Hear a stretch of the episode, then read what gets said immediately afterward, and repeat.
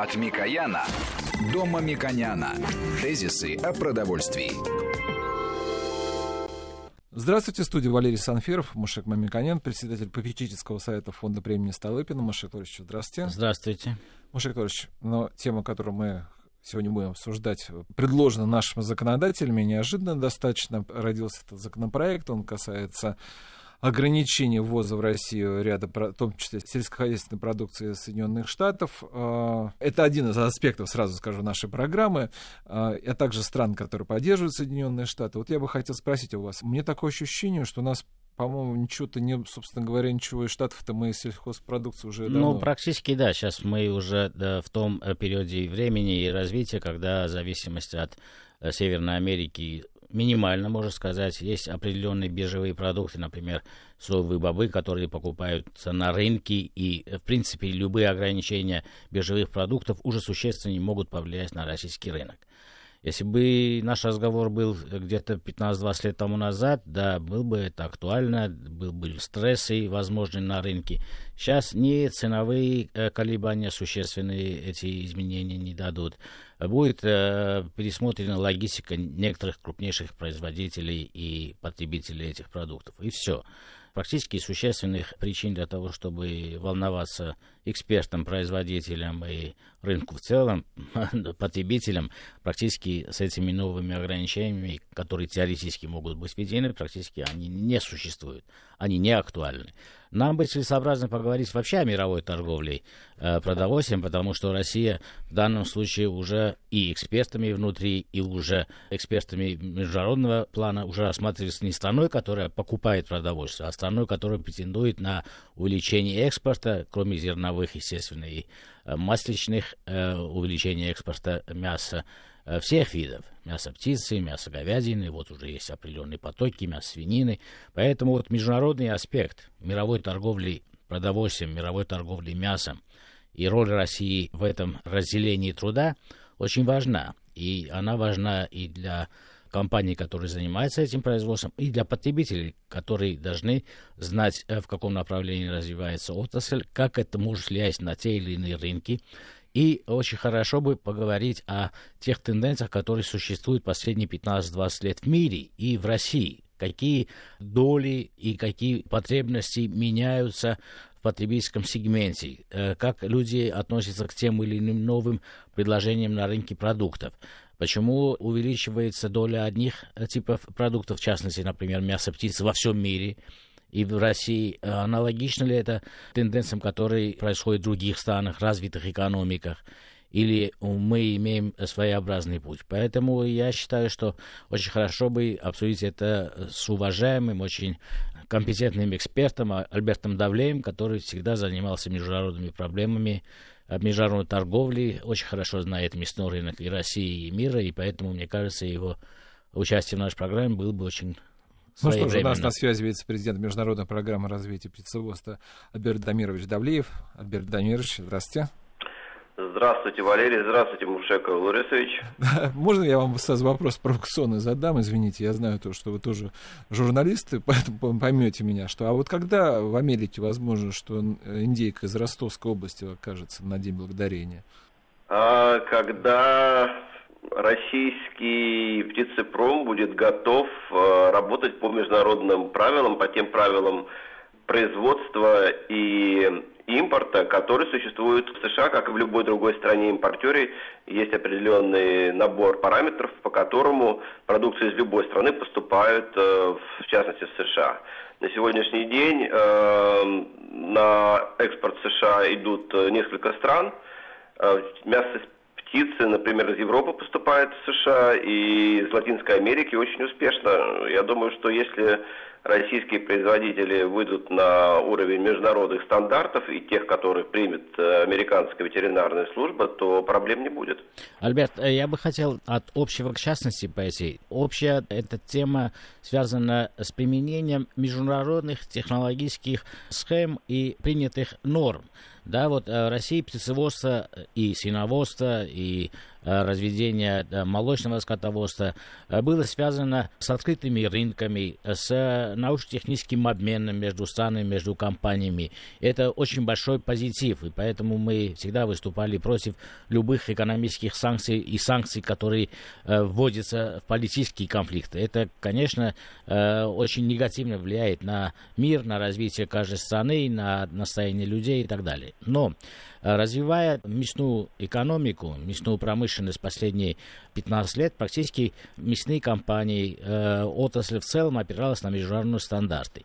Вот э, как вы оцениваете, насколько российские производители мяса в целом э, сделали эталонный, правильный возможные для сертификации на экспорт промышленные предприятия в России – и э, если это так, то мы достаточно близки к тому, что эти предприятия могут быть сертифицированы по международным стандартам и могут быть экспортерами на рынок развитых стран. Вот это мой первый вопрос. Второй вопрос, как вы оцениваете вообще международную торговлю? И вообще, как меняется производство мяса и международная торговля мясом? Что растет, что падает, какие перспективы тех или иных рынков? Да, очень интересный, глубокий вопрос. Постараюсь кратко и емко ответить на оба. А, первое, что касается международных стандартов, то, то Мужек Лорисович, вы любите очень это слово парадигма, да, оно такое стратегическое. А после развала СССР парадигма а, производства мяса птицы в России ну, радикально изменилась. Она развернулась действительно в сторону международной практики. Я не буду говорить про стандарты, именно практики. А практика мирового птицеводства, она выросла из Э, послевоенных индустриальных подъемов э, в Европе и в США, затем подхваченные в Бразилии. То есть те модели, которые были выработаны в 70-е, 80-е годы, э, очень успешно себя показали в течение нескольких десятилетий. Советский Союз действительно производил больше мяса птиц, чем других видов мяса на определенном периоде. Но, честно говоря, вот воспоминания стерлись о том, какое количество птицы как у нас утверждается, было на российских прилавках, она все равно была в дефиците. Поэтому э, российский птицепром пытался в рамках э, социалистической системы хозяйствования накормить людей, но все равно это ему не удавалось. Честно говоря, парадигма изменилась именно из-за импорта, из-за программы продовольственной помощи США, когда в России появились так называемые куриная карачка, да, их называли еще ножки Буша, потому что они проявились при президенте Буше. А в чем э, интересный слом парадигмы произошел? То есть продукт, который был привычен для российского потребителя, целый цыпленок, ну, кто называл его синей птицей, там, она, как правило, была полупотрошенная тушка, чуть ли не с головой и с лапами, а он был заменен на порционный продукт, очень удобный в э, торговле, в развесе, в хранении, в приготовлении и в потреблении. Да? То есть куриный окорочок представлял собой идеальное стандартное порционное блюдо, которое можно было использовать ну, в огромных количествах вариантов, причем довольно дешевый, да, за счет того, что это была продовольственная... Вот, мне кажется, дешевый это первый фактор, потому что на самом деле этот продукт был, э, с моей точки зрения, не розничным продуктом, а вообще замороженным блоком, ужасным с точки зрения современного представления о, о уважении к потребителям, и поэтому только цена и только кризисная ситуация начала 90-х предопределила большой э, объем импорта. Это моя точка зрения. А что касается доли производства мяса, птицы и других видов мяса в советский период, есть данные, которые на память я могу сказать, что они выглядят следующим образом. Около 45% производимого мяса это было мясо говядины, в основном это шлейф от молочного скотоводства, мясных специализированных пород было незначительно, около 30-35% это свиноводство и менее 20% это птицеводство. Конечно, советское руководство, изучая международный опыт, угадала тенденцию о том, что птицеводство в мире будет бурно развиваться. Конечно, были приняты решения для того, чтобы развивать птицепром, и эти стартовые проекты были э, начаты э, в конце 70-х, 80-х годов. Но к периоду 91 э, года птицеводство не смогло увеличить долю больше, чем свиноводство, как сегодня, больше, чем производство говядины. И этот период, мне кажется, с некоторым отставанием совпадал с мировыми тенденциями увеличения производства птицы. Поэтому нам было бы интересно поговорить и э, в производственных аспектах, и потребительских, почему птица лучше. Вот вы правильно говорите, что порционирование птицы легче, лучше, кулинарное приготовление птицы легче, лучше и дома, и в общественном питании. Поэтому, мне кажется, очень важно то, что, да, пришла импортная продукция, но она пришла на э, нищий рынок, э, где цена определяла все. А эта цена была сформирована уже как раз международной торговлей. В это время э, европейские поставки были чуть дороже, поэтому американцы и выиграли. Мушек, я здесь поспорю с тобой. Как, э, извини, как профессионал с профессионалом, могу сказать, что мы просто реально увидели, что существуют другие продукты, и они должны были быть разделаны, упакованы. В конечном итоге вся эта история с ножками Буша закончилась тем, что американские инвесторы пришли в Россию, открыли несколько предприятий, которые начали производить продукцию по тем самым международным стандартам, э, и не только производство, но и потребление. Вот То я есть... здесь согласен, что это очень хороший пример международного сотрудничества. Вот ее, потом э, работать с э, сетями, потому что сети же тоже в России возникли только в конце 90-х годов. Начали э, брендинг, продвижение, реклама началась. То есть, грубо говоря, э, обычные технологии продвижения продукта стандартные, которые за собой повлекли рост конкуренции. Соответственно, рост конкуренции привел сюда значительное количество наиболее передовых технологий, которые реально с поддержкой государством, это был же национальный приоритетный проект в конце 2000-х годов, начало 2000-х годов, позволили увеличить производство птицы в России. Вот внимательно, циферки, да, я тоже сейчас немножко блесну знаниями цифр, в промышленное производство мяса птицы в э, самой пиковой нижней э, точке 90-х годов в России составило около 600 тысяч тонн, из которых промышленное производство 370 тысяч тонн. Так да, вот, для наглядности хорошо бы слушателям сказать, что... Производим около тысяч... миллионов, да, вот 370 да. Тысяч и 5 миллионов. Да. Представляете, это путь, который мы прошли за каких-то 20 лет, э, какой там 20 лет, простите, за, за последние 15 лет, да, вот этот путь проходила, скажем, американская индустрия в течение 50. То есть, грубо говоря, мы смогли сжать время. А вот что касается мирового производства, то тут тоже такая картина интересная. Вот в 1961 году, к примеру, да, когда Хрущев съездил в Америку, и тогда там увидел бройлеров, и после этого появились постановления ЦК КПСС и Совета Министров о создании бройлерного яичного птицеводства в России. Во всем мире производилось, внимательно, 9 миллионов тонн. Представляете? В 2000 году во всем мире производилось 68 миллионов тонн мяса птицы. А в 17 В году 120 миллионов тонн. Угу. Представляете, какой бурный рост? Это о чем говорит? Это говорит о том, что действительно, а, если давайте сравнить со свининой, свинина 25, соответственно, 90 и 120, да, вот, вот такой рост, не, не резкий, а у говядины 27, 55 и 69. Ну, грубо говоря, замедляется, при том, что население Земли увеличилось два раза за это время. Да, Альберт, я хотел здесь очень важный подвод сделать, очень важный. Вот э, в России э, есть ощущение, я как потребитель тоже э, ощущаю, что мы, да, увеличим потребление мяса птицы. Я сам уважаю и потребляю этот продукт очень и по цене, и по качеству мне подходит. А вот какая тенденция? Если вы обозначаете такие глобальные цифры, это означает, что весь мир переходит на птицу. Вот э, скажите э, примеры таких стран, где э, наиболее очевидно это происходит. Яркие примеры. И, и почему это происходит? Вот очень важно. И с производственной точки зрения, и с потребительской. Да, смотрите. Ну, самый наглядный пример мне всегда, я всегда его привожу, потому что мало кто знает. Вот мы говорим бразильцы, бразильцы, БРИКС, да, это сопоставимая страна с нами и по населению, и по структуре производства. Ну, конечно, она более сельскохозяйственная, аграрная страна и экспортирует много продукции аграрной. Но все при этом а в 95 году потребление птицы на душу... Да, кстати, они больше всего едят свинины. Да, и свинина, и говядина – это э, бразильское мясо. Но в 95 году потребляли курицы 8 э, килограмм на душу населения. Сегодня 48. Да? Вот за 20 лет фактически рост в 6 раз. А зачем далеко ходить? Мы возьмем, давайте так, это радикальный случай. А возьмем э, ту же самую Польшу, которая ближе к нам. А, потребление птицы в Польше увеличилось в 4 раза, хотя оно было довольно значительным всегда, там свинины было много. Великобритания, традиционная страна, кстати, вся генетика произошла из Великобритании, промышленная, физиологическая. А сегодня доля мяса птицы составляет почти 50%, практически столько же, сколько и в России. Mm.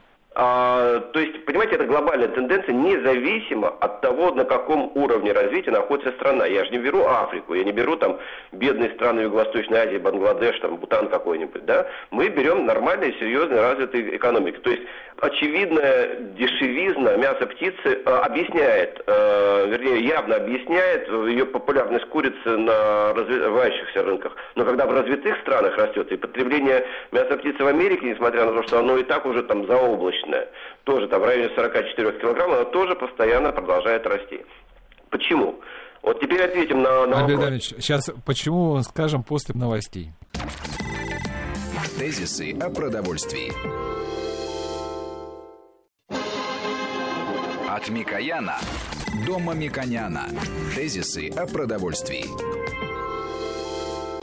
Продолжаем нашу программу. Студия Мушек Микоян. Напомню, у нас это по телефону наш эксперт, вице-президент Международной программы развития птицеводства Альберт Дамирович Давлеев. И вы, Альберт Дамирович, хотели объяснить, почему растет производство птицы? И потребление птицы.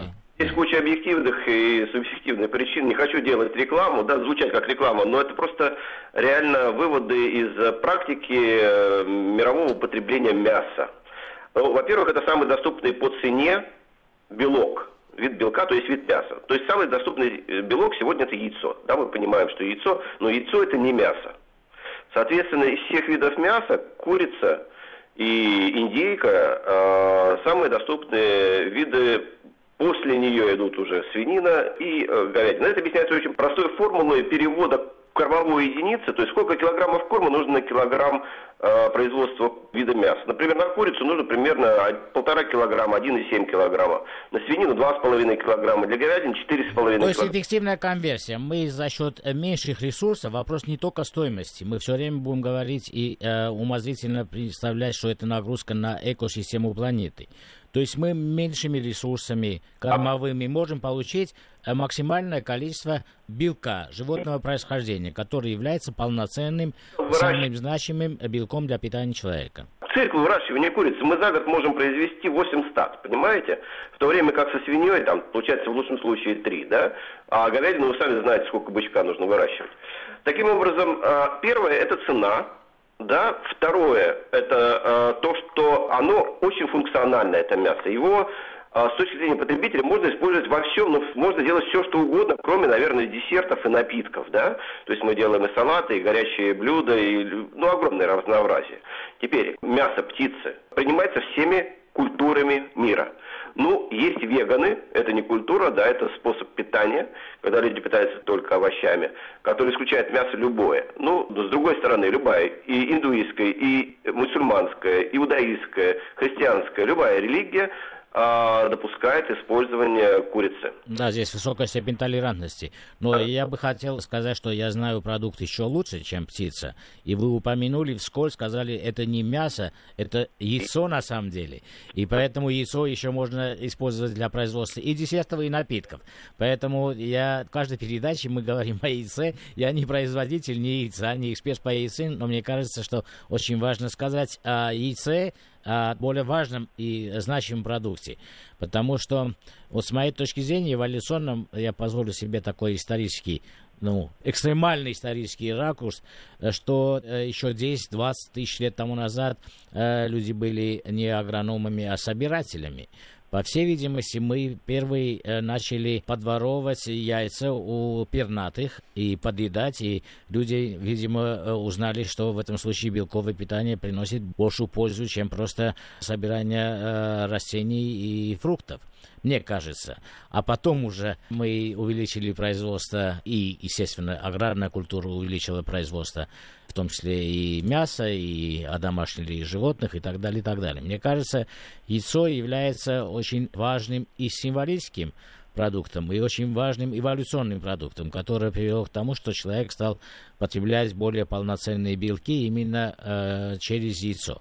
Поэтому будущее яйца, вообще будущее мясной промышленности, мне кажется, будет исходить из того, что будет увеличиваться доля потребления яйца. Но это как раз тоже в пользу производства и птицы, и содержания птицы, и производства мяса птицы. Совершенно верно. Ну, смотрите, тогда я закончу. Есть еще два очень важных момента. Один потребительский, один технологический. Вот тут вот уже, конечно, с удовольствием вмешается. Что касается потребительского, то э, мы сказали, еще есть такой возрастной аспект. Что дают курицу кому? Деткам, и людям пожилого старшего возраста, потому что, ну, во-первых, жевать проще, а во-вторых, это белок, содержание жира меньше, а это потребительский аспект. Соответственно, с мясом птиц, особенно с индейкой, связано предпочтение людей, заботящихся о здоровье, о здоровом питании. С точки зрения технологической, ну, тут с мясом птицы вообще нет никаких конкурентов с точки зрения впитывания специй, приправ, э, возможностей термической обработки и гигантского количества блюд, которые можно изготовить непосредственно из каждой отдельной части курицы, либо из его филе. Начиная от э, сырокопченой колбас, заканчивая цыпленком табака или же ветчинами. Ну, это, наверное, Мушек Лорисович лучше расскажет. Но, грубо говоря, э, на сегодняшний день практически все мясоперерабатывающие заводы мира э, в значительной части, какие-то на 80, какие-то на 70, какие-то на 40 процентов, они в качестве сырья используют именно мясо птицы в любом виде потому что оно, еще раз повторю, вот есть такой термин, оно высоко технологично для мясопереработки. Да, правильно? здесь, э, Альберт, правильно, с потребительской точки зрения многие э, могут сказать, что филе мы, когда готовим, получаем более сухое мясо, и это многим нравится. Упрощая, можно сказать так, если вы не э, любите э, продукты из птицы, это означает, что вы не умеете их готовить. Поэтому в конце, может быть, если время останется, мы пару рекомендаций такого рода дадим для того, чтобы производить хорошие продукты из мяса, который содержит минимум жира. Это принципиально важно, потому что любой жирный кусок мяса, красного мяса или мяса птицы, или вы жарите, или вы варите, или вы коптите, всегда получает приятный приятный вкус, сочность из-за жира. А так как мы все время говорим о избыточном потреблении жиров, особенно в России, животных жиров и необходимость снижения этого, мы должны еще дать рекомендации, как сделать продукты сочные, которые не содержат избыточного количества жиров на примере, например, грудки птицы или других типов мяса, полученных от птицеводческой, ну, утки, индейки, о чем мы с вами поговорим. Ну вот я бы поддержал Мушега с э, циферками, да, потому что я помню, действительно, мы делали э, анализ в Институте мясной промышленности, в Институте питания, что в 100 граммах э, индейки, например, содержится 21 грамм протеина в говядине, что больше, то есть белка больше. В говядине 18, в свинине 14, в баранине 16. Да, понимаете? При этом жир на 100 грамм содержится всего 5 граммов, да? То есть холестерин настолько низок, что, ну, скажем, в мясе индейки его меньше, чем в рыбе, чем в щуке, например. Альберт, хорошо вы напомнили. Вот мясо индейки. На самом деле, почему э, это мясо считается особенным вообще и в мире, его потребляют как особенный, он имеет, насколько мне известно, более низкие аллергические свойства, чем другие типы мяса. Вот чем это мясо отличается от других видов мяса? Вот ну. э, от говядины, от свинины по структурному по содержанию микро-макроэлементов. Вот чем отличается индейка? Почему она все-таки является более престижной и дорогим источником ну, питания? Давайте просто логически подумаем. Мы индейку в Европе узнали когда? Нам Христофор Колумб ее привез из э, Америки, правильно? Да. Она появилась в 16 веке, а курицу в Евразии приручили 5000 лет назад. То есть э, курица уже давно известна. Индейка дикая птица ее для того, чтобы одомашивать, ушло несколько сотен лет. Ее одомашивали англичане, потом французы. Вот, и уже потом начали производить в коммерческих масштабах только в начале 20 века. То есть, грубо говоря, это дикая птица. Да, вы сами понимаете, что дичь одомашенная. Она, естественно, богаче многими вещами. Вот правильно сказал э, уже Клорисович, есть три группы, по которым индейка действительно держит первенство. Это первая, это группа витаминов. Ну, многие не знают название, я, честно говоря, тоже не знаю точно, какой витамин за что отвечает, но там группа В витаминов в редком превосходстве в индейке, В12, В6, э, витамины А, там суточная норма витамина Р. И в индейке, вот анализ наши показали опять же, повышенное содержание железа, магния, селена, калия, марганца, цинка, то есть тех микродоз э, металлов, которые необходимы нам для э, функционального, э, для функции организма, которые обычно пьют в таблетках как добавки. Вот железо, да, кстати, насчет натрия. Натрия, повышенное содержание позволяет индейку готовить без соли. То есть там достаточно натуральное присутствие соли, не нужно добавлять. Да, это очень важно.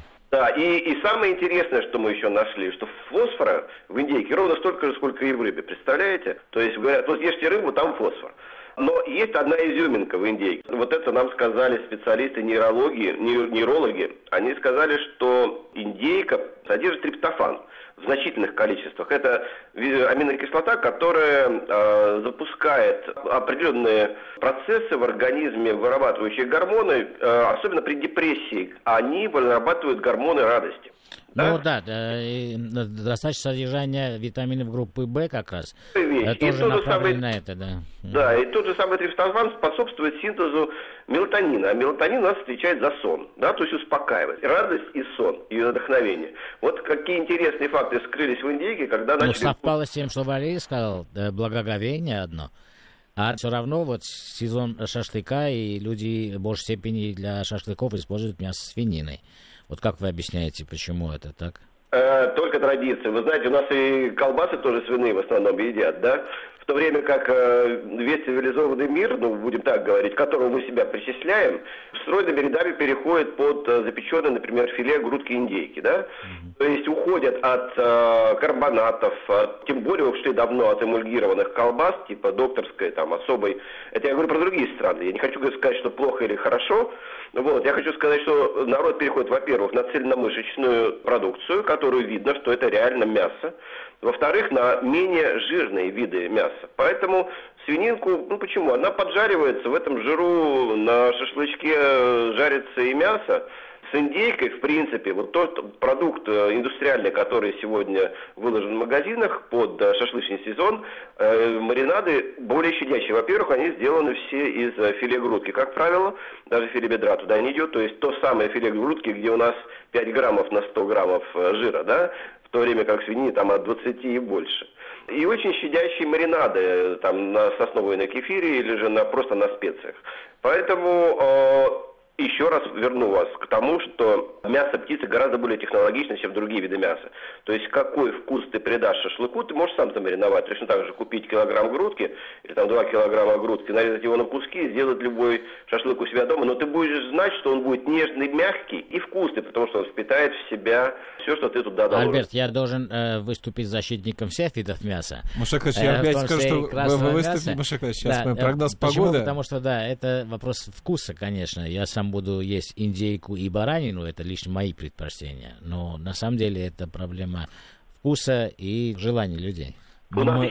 Не-не, мы сейчас это продолжим тему после прогноза погоды. Тезисы о продовольствии. От Микояна до Мамиконяна. Тезисы о продовольствии. Ну что же, у нас финальная часть программы, в третьей части, в которой, кстати говоря, наш э, эксперт Мушакович пообещали дать в конце советы, как вкусно приготовить это. Я думаю, что по обеденное время очень полезно, хотя вы уже начали, мне кажется, это делать, вырабатывать желудочный сок у наших слушателей. А я предлагаю еще на сайт вывесить ряд продуктов и рекомендаций, которые попросим у Альберта, потому что у него очень много материалов. Я напомню, что у нас на связи вице-президент Международной программы развития птицеводства Альберт Давлеев.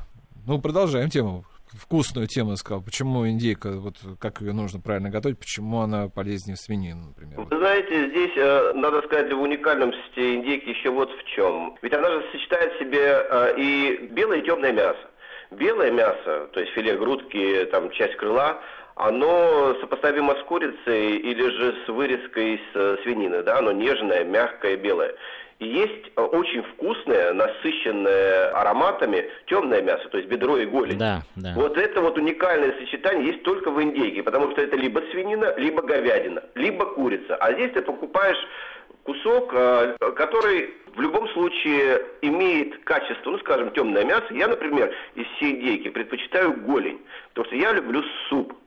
Поэтому как сваренный суп из голени, замечательно, совершенно ароматный, вкусный, плюс еще с голени вот эти вот кусочки мелкие мышцы, они, они просто тают во рту. Альберт, у меня вот э, такой прикладной вопрос. Э, имеет ли значение, э, не ценность, наверное, это скорее кулинарный или вкус, имеет ли значение размер самой птицы? Потому что я знаю, что многие производители хвалятся большим весом индейки, получается большой кусок филе и так далее, и так далее. Но вот э, новые э, марки, которые мы сейчас э, видим в магазине, например, Пава-Пава, это все-таки средняя индейка. Вот если вкусовые отличия между этими продуктами, что удобнее для потребителей, для каких видов удобно, или все-таки это э, одно и то же, как вы считаете? А вы знаете, это вопрос предпочтения. Кто-то любит большой кусок, кто-то любит маленький кусок. С точки зрения чистой технологии производства этой птицы, могу сказать, что вы правда сказали, что есть разные размеры. Но есть кроссы, да, из породы птиц.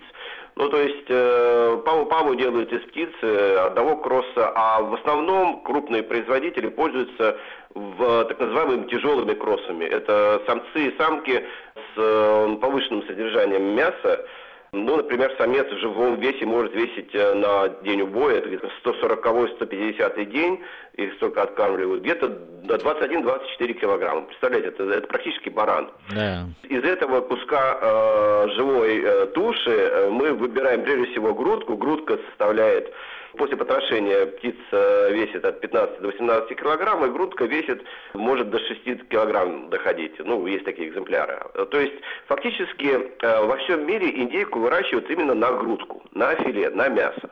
Да? То, что мы видим сегодня в магазинах, это части или филе уже нарезанные кусочки, когда у тебя розничные упаковки – лежат подготовленные к жарке, либо отбивные, либо азу, либо какие-то другие вещи, неважно, какая птица была выращена. Она питается примерно по одним рационам, и забивается в, примерно в одни и те же сроки, то есть по вкусу вы их не отличите. Вопрос удобства, ну да, если голень большая, то ты, грубо говоря, в кастрюле... Альберт, давайте э, дадим э, прямые рекомендации, как приготовить, например, филе птицы. Ну, а можно мне один, перед да, этим один вопрос? это было сочно. К, да. да, к нашему эксперту. Вот, э, вы уже говорили про яйцо, но это было яйцо куриное. Я помню, еще в Советском Союзе у нас тоже продавались э, яйца индейки. А вот, э, в принципе, полезных свойств, насколько понимаю, там тоже не меньше. А почему у нас сейчас это не продается? Это, или медицина это не разрешает, это не, не рекомендует? Вопрос интересный, я тоже иногда не недоумеваю, когда вижу яйцо индейки в магазине. Но, честно говоря, яйцо индейки это очень дорогая штука. Она, в принципе, по составу абсолютно а, идентична и перепелиному яйцу, и куриному. Состав яиц у этих промышленных птиц примерно одинаковый. И по питательности, и по плотности, и по пропорциям желка и белка, честно говоря, разницы особой нет. И вы ее никогда не, даже слепым тестом не определите. Поэтому почему в Советском Союзе было яйцо? Ну, просто у нас были племенные хозяйства, которые содержали несушек, из которых вылуплялись э, индюшата, э, их раздавали населению, и население в летний период, в весенний-осенний период выращивало их на дворе. Когда была зима, выключить этот краник, который несет яйца в виде живой индейки, ты не можешь. Соответственно, эти яйца продавались в магазине. А на самом деле индюшиное яйцо инкубационное сегодня, оно стоит э, раз в пять или в шесть дороже инкубационного яйца цыпленка. И в сто раз дороже, чем яйцо коммерческое э, которые несут коммерческие куры. Оно очень дорогое. Это объясняется очень простой э, арифметикой. Если курица может нести за свой срок жизни около 360 яиц, то индейка всего там до 100, в лучшем случае 100 из которых э, ну, товарного яйца 80-90. Можете себе представить? Альберт, все-таки давайте э, прямые кулинарные э, рекомендации дадим. Да, как давайте. Э, готовить, если человек купил э, целикового бройлера или индейку, вот э, филейная часть, которая содержит минимальное количество жира и максимальное количество полезных веществ, давайте виде белка, микроэлементов и так далее. Вот как приготовить, чтобы это было сочнее, помягче и было сопоставимо с органолептикой лучший продукт, который мы получаем от красного мяса? Смотрите, многие не понимают филе индейки, говорят, что филе, именно филе, да, белое, филе грудки индейки. Они говорят, белое мясо сухое, невкусное, э, не будем покупать больше никогда. Но самый простой способ, честно говоря, это его промолоть. Да, можно делать огромное количество рубленых изделий, я имею в виду котлеты, прежде всего котлеты, котлетки, тефтели, фрикадельки из э, фарша индейки. В конце концов, бургеры из темного мяса замечательные бургеры. Кстати, сейчас промышленные производители на полке уже дают бургеры из индейки, которые успешно конкурируют с говяжьими. То есть белое мясо можно пропускать через мясорубку и добавлять туда все что угодно, начиная от овощей и специй, сыры и, э, не хотите сами этим заниматься купите в магазине. Что касается конкретно мяса, вот тут очень важный момент. Обращаю внимание на то, что индейку ни в коем случае нельзя пережаривать. Вы знаете, это как мясо тунца, например, или же а, кальмары. Да, то есть есть определенный промежуток времени, после которого оно дубеет. Так вот, с индейкой все очень просто. Это, кстати, для приготовления дома самое быстрое блюдо, и я у себя очень активно этим пользуюсь, у себя дома, по крайней мере. Я даже тут телевизионные группы приезжали, я их учил готовить на э, раскаленную сковородку, как и с бургером, насыпается соль э, немножко совсем, да, крупная соль для того, чтобы запекалась и перец. До этого делается тонкий кусок из индейки толщиной примерно с сантиметр – то есть вы берете филе грудки, разрезаете его против волокон так, чтобы у вас получился э, кусок размером с ладонь, вы можете его либо сразу же отбив, смазываете с двух сторон оливковым маслом, заворачиваете в пленку и слегка отбиваете, бросаете на раскаленную сковородку, обжариваете сначала по минуте с одной, потом с другой стороны, а потом снижаете огонь, или мощность плиты и дожаривайте в течение 5-7 минут. Поверьте мне, за 10 минут максимум у вас будет готовый э, стейк из э, филе грудки индейки, замечательный совершенно. Альберт, я хотел бы дополнить, что э, речь идет не о пленке, которую вы сказали, а масляной пленки. Когда вы мажете масло, это получается пленочка такая. Да, то есть я кладу сначала пленку пищевую, на нее кладу кусок мяса, обмазываю его оливковым маслом, потом закрываю пленку, отбиваю в пленке, потом mm. вытаскиваю из пленки и кладу уже непосредственно отбитый и смазанный маслом пропитанный кусочек легким, легким Альберт, слоем. Э, мы сейчас посоветуемся в рецептах. Я скажу э, рецепт, который, э, мне кажется, тоже очень удобный удобно. А в рамках надо... импортозамещения оливковое масло можно заменить? Э, да, конечно, мы говорили о маслах, о отечественных маслах, которые в большом количестве и э, еще лучшего качества есть в российском рынке. Э, здесь масло имеет э, меньше значения, чем э, сохранение сущности э, самой филейной части. То мой рецепт, который мне очень нравится, я сам очень люблю, моя мама готовит. Это очень, мне кажется, попробовать э, стоит, Альберт, и вам. Мы берем панировку из сухарей, просто кусочки филе обволоким в панировку, не надо ничего отбивать, и как раз жарим на масле. И э, прикрываем потом крышкой для того, чтобы она дошла тоже 5-7 минут, великолепная сочность, великолепный вкус. Мне кажется, этот рецепт тоже очень подойдет для того, чтобы научиться готовить филейную часть. И э, бройлера, и филейную часть индейки. Согласен, только я призываю всех потребителей помнить о том, что мясо птицы – это не говядина, да, с кровью ее есть нельзя. То есть для того, чтобы убедиться, готово оно или нет, вы просто разрежьте один из кусочков или край кусочка. Посмотрите, если розовости внутри нет, то тогда его можно есть спокойно. То есть мясо внутри не должно быть розовым, должно быть белым. Да, ну это относится к бройлеру или индейке? Почему? Бройлеру и к индейке. Из-за каких причин?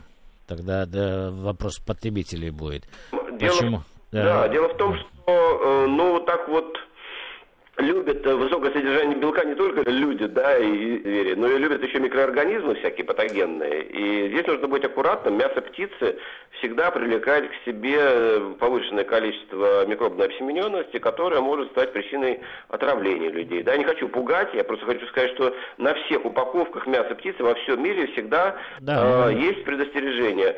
Сырым и есть нельзя. То есть, грубо говоря, суши из курицы никто не ну, ест. Ну, естественно, это понятно, и тартары из курицы Можно еще не делает уточнение. Организмы могут быть да. недожарены. Дело в том, что да. мы должны довести температуру блюда внутри, внутри куска до как минимум 76 градусов. Вот тогда любая болезнетворная бактерия погибнет. Ну, и... это и запекать очень удобно, и жарить, а температура всегда достижима, да.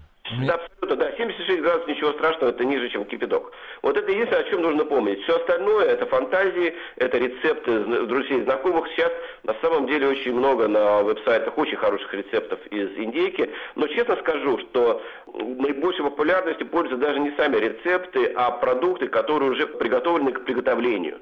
Да, их сейчас очень много на полках магазинов. То есть производители, они сами идут немножко вперед, они Альберт Дамирович, я хочу сказать, что так вкусно рассказать. Э, это я понимаю, что это в русле нашей программы как раз находится, что мы должны беречь свое время, которое мы должны, можем уделить семье, родным, близким э, или еще чего-нибудь, нежели чем тратить его на готовку. Но вы так вкусно рассказываете, это так замечательно. Я думаю, что мы обязательно еще разместим рецепты на нашем сайте. Я благодарю Альберта Дамировича Давлеева, вице-президента Международной программы развития птицеводства, за участие в нашей программе, и Мушек Мамиканяна, президента попечительского совета фонда имени премии Столыпина. Программу провел Валерий Санфиров. Всего вам доброго, приятного аппетита. Тезисы о продовольствии.